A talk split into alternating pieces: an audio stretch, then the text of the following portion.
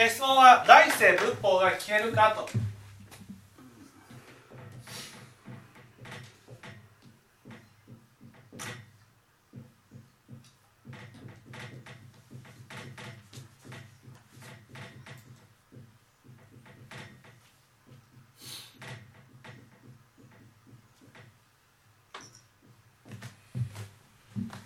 まずですねこの世に全知識が誕生すること自体が稀なんですね。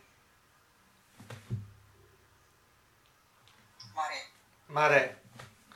例えばねこの記憶を来世持っていけると思います。じゃあ持っていけない。持っていけないですよね。僕が仏法を伝えていたっていうことを覚えていることはないんですね本上全知識として仏法を伝えていた。この記憶をね この記憶を持って来世まで行けばねいや仏法を伝えなくちゃいけないと思って小さい時からねその計画を立てますよね。そうかもう仏法を伝えていかなくちゃいけない。仏法を伝えるためにどう人生を生きていったらいいか。でもこの記憶は死んでいく時に持っていけないんです。もちろんね私の今までやってきた種まきは残るので仏法を伝えたいと思って話し始めたらもうね不思議なぐらいに仏法が話せると思うんです。だけどどうですか？生まれ変わって私がその仏法と出会うことがあるかないかってことなんです。全知識がですか？そうです。全知識が仏法と出会うことがそして仏法がない状態でああ仏法を伝えなくちゃっていうふうになるかならないかってことです。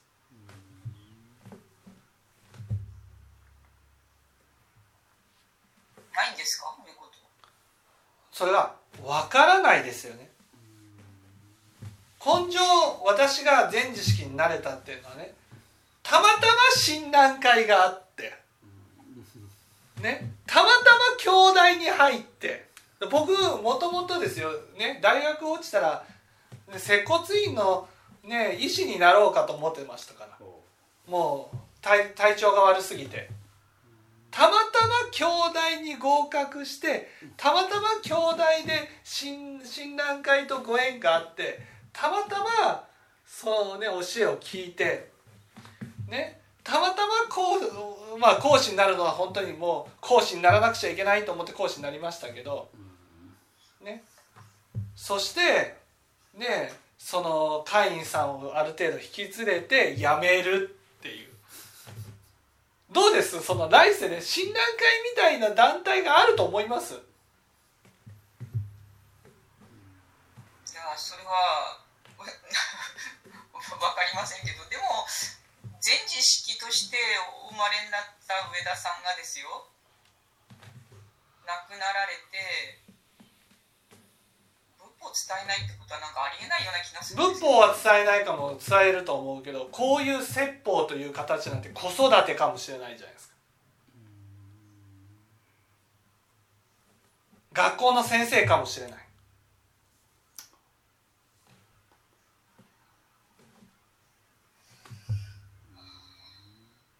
それは分からない。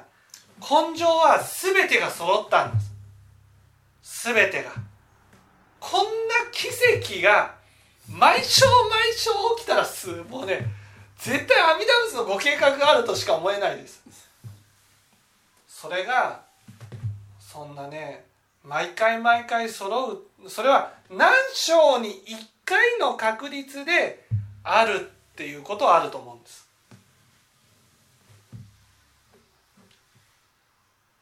ね何章に1回の確率だから来世仏法と縁が結べるようにね例えば YouTube に上げておこうとか本を残しておこうとか何のために？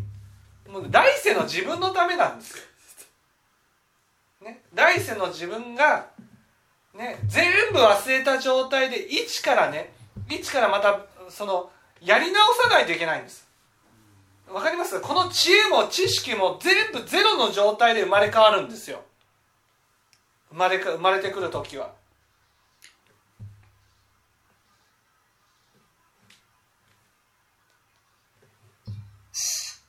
そうなんですか？そうなんです。覚えてないんです。何の知識もない。仏法の部の字も知らない状態で生まれてくるんです生まれ変わった時に。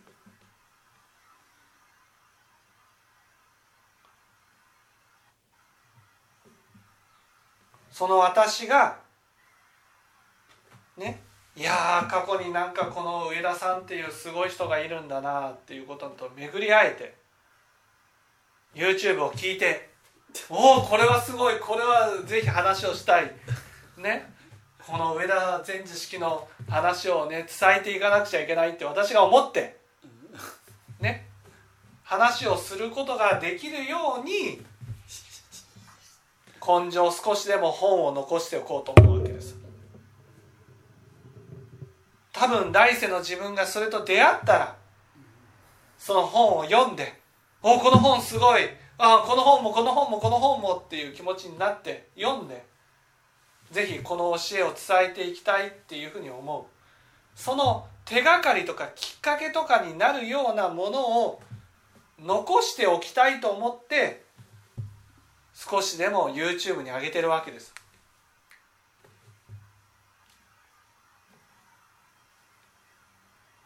でもそれが運よくね私が見るかそれはね検索第1位に上がってたら見るかもしれませんけど。もう埋もれちゃってるわけですよ。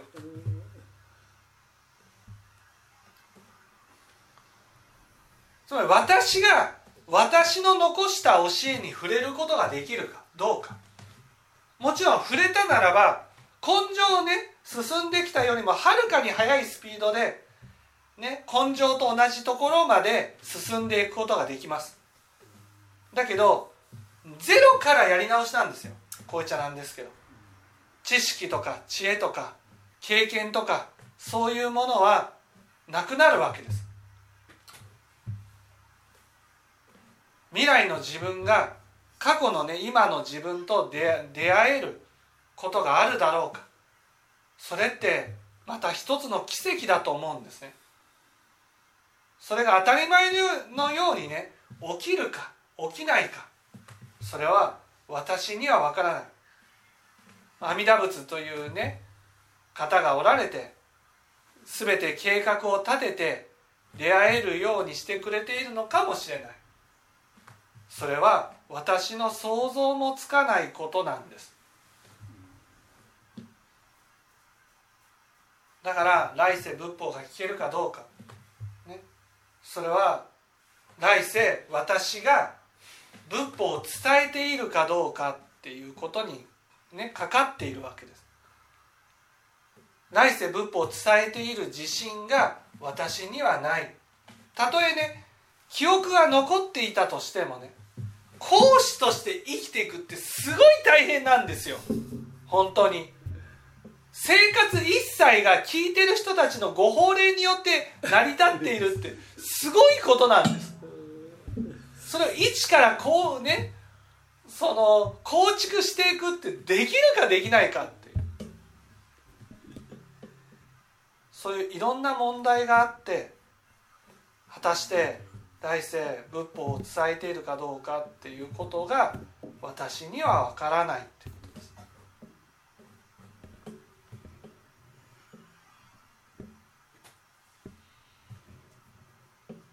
でも間違いなく僕は過去世において仏法を伝えてきたという自信はあります。間違いなく仏法を伝えてきた人だろう。そうじゃなければこんなに自由自在に仏法を伝えることはできない。他力の信心があるからそんなこと関係ない。私自身が伝えてきた人なんです。だから私のように説法のできる人はたとえ他力の信心が得たとしても難しい。私が過去世から伝えてきた。だけど過去世この一つ前の章でも伝えていたのか。その一つ前の章でも伝えていたのか。っていうことはわからない。でも私は長い2600年前ねという歴史の中で間違いなく何度も伝えてきた人だと思うんです。何度も。そして未来も伝えていくと思うんです。でもそれは毎章毎章とは言えないってことなんです。だからここで言ってるのは遠い、ね、未来においてまた江川さんとご縁を結んでね話をすることはあると思うんです。だけど次の章に来世にあるかって言ったらそれは分からない。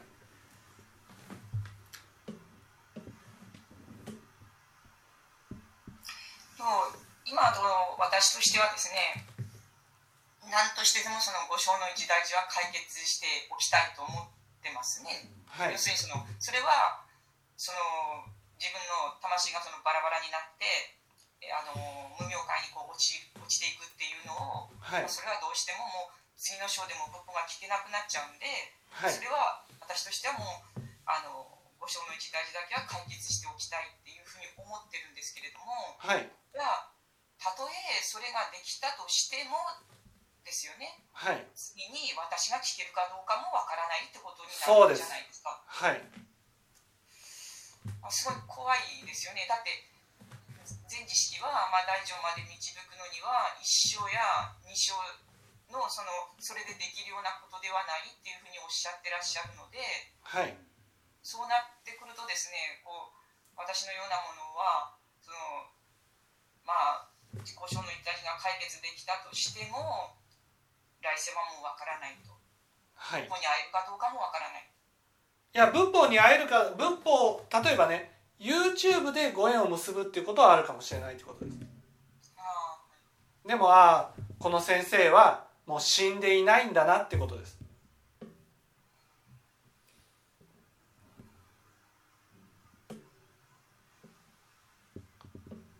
死んでいないんだな。じゃあその四月っていうところで仏法を伝えている人はいないだろうかっていうふうに思うってことそうするといやね誰か講師がいてね話をしてるかもしれないけど今のような説法は聞けないってことです。だからご縁を結ぶことはねできないのかって言ったらそれはいろんな方法を残しておくのでそれはできると思うんです。でもそれはもうみんな過去のことになっちゃうんです。全て、はい、そして私が生まれ変わっても今のような力を手に入れるにはそれなりの年月仏法を伝え続けなければならないということがあるんです。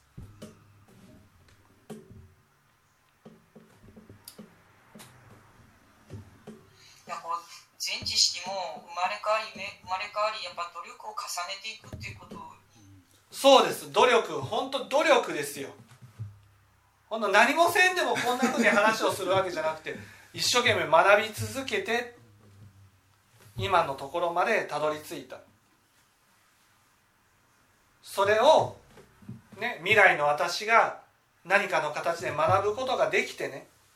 ああこういう教えなんだこういう教えなんだここれが仏法なんだっていうことが分かればそれは前の私よりもね今の私よりももっと早く今の境地まで到達することができる。だけど忘れてるんですよ全て。私が。過去の私のこと。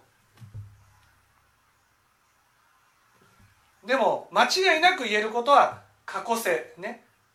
自分は何をしていたかわからないけど間違いなく仏法を伝えていたっていうことは間違いなく言えます。これは私自身のものです。仏法をずっと伝えてきた。でも毎章毎章ではなかったってことです。だから根性は本当に奇跡に奇跡が並んで、続いてね、たまたま診断会があってたまたまねそのそこに入会して本当に不思議としか思えないようなことがいっぱい起きて今のねところになっていると。本当に不思議なんですよ。何が不思議かっていうね高森先生の説法僕が入ってきた時から三眼転入に変わってるんです三重配流から。僕が入ったことに合わせて三眼転入の話をしてくれてるんです。あれが三重配流のままだったら今の僕の説法もないわけですだから不思議なんです。全てがもう巡り合わせなんです。たまたま診断会があってねもう診断会を高森先生が作られたのは僕のためだ。もう阿弥陀仏の壮大な計画だ。僕が独立して仏法を伝えていくためのその素地を作ってくれた人なんです。もう感謝感謝ですよ。みんな非難してますけどね。僕はね感謝しかありません。ね。あの診断会があってご縁を結んだ人がついてきて初めて僕の生活が成り立ってた。そうじゃなきゃどんなにね講師として力をつけたいと思っても仕事をしながらやりやっていくしかないわけです。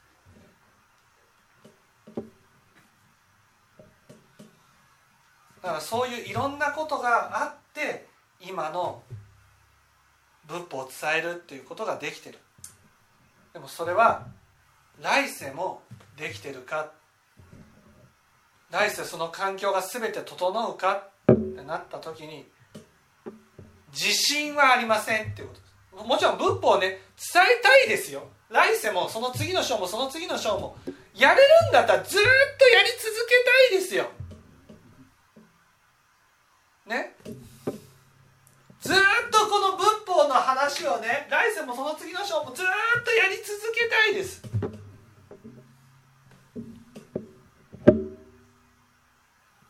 だけどその気持ちが消えるんです。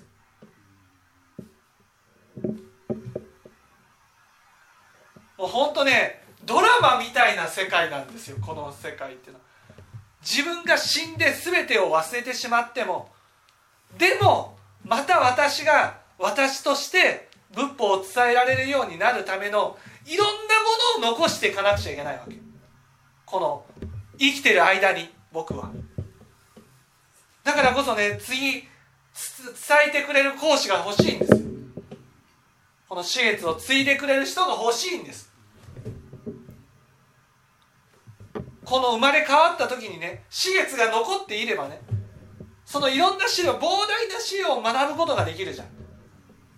全てを引き継いでくれた人から。そういうこう未来に対して残していきたいんです。何も無策でねいや来世仏法を伝えているかどうか分かりませんって言ってるわけじゃなくてね残せるものは何でも残してるもう今の自分の理解しているものを全部残してねじゃあ次の章出会えるかと。江川さんがね仏法と出会えるかと言ってるのと一緒のようにね僕が過去の僕に出会えるか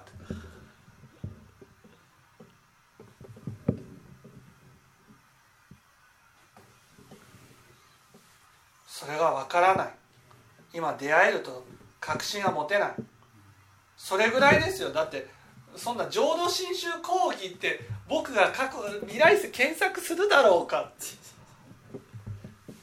もっと有名になっていたらね。ね。そうわからないけどこんな無名の僕がですよ、ね、浄土真宗講義みたいなものに出会えるか。わからない。その未来の私がね浄土真宗講義に出会ってね聞聞いてねああこれは素晴らしいっていうふうにと思えるほどね人生に悩んでるかということもわからない。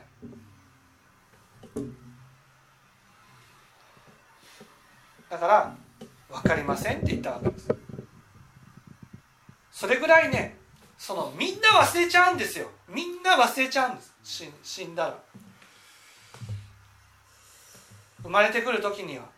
全部忘れて生まれてくるんです。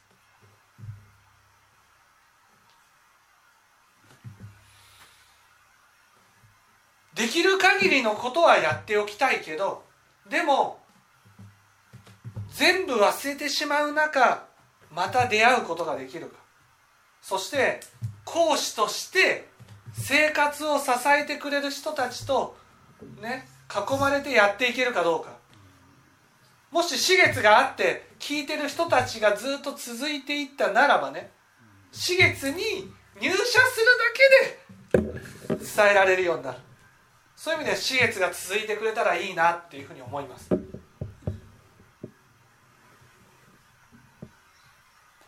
か私がその根性でですねもう仏法が聞けるっていうのも奇跡なんですか？ねそう奇跡なんです。奇跡っていうことは何か阿弥陀様のご方便があって聞けたってことです。全くの奇跡でこんなことは起きません。そういう計画を立ててくれた人が絶対あるってことです。じゃあその次の次の章も次の章もそういう奇跡がまた起きるかって言ったらそんなことは分からないっていう。そうそうそうそう。だって私が計画するわけじゃないからああうん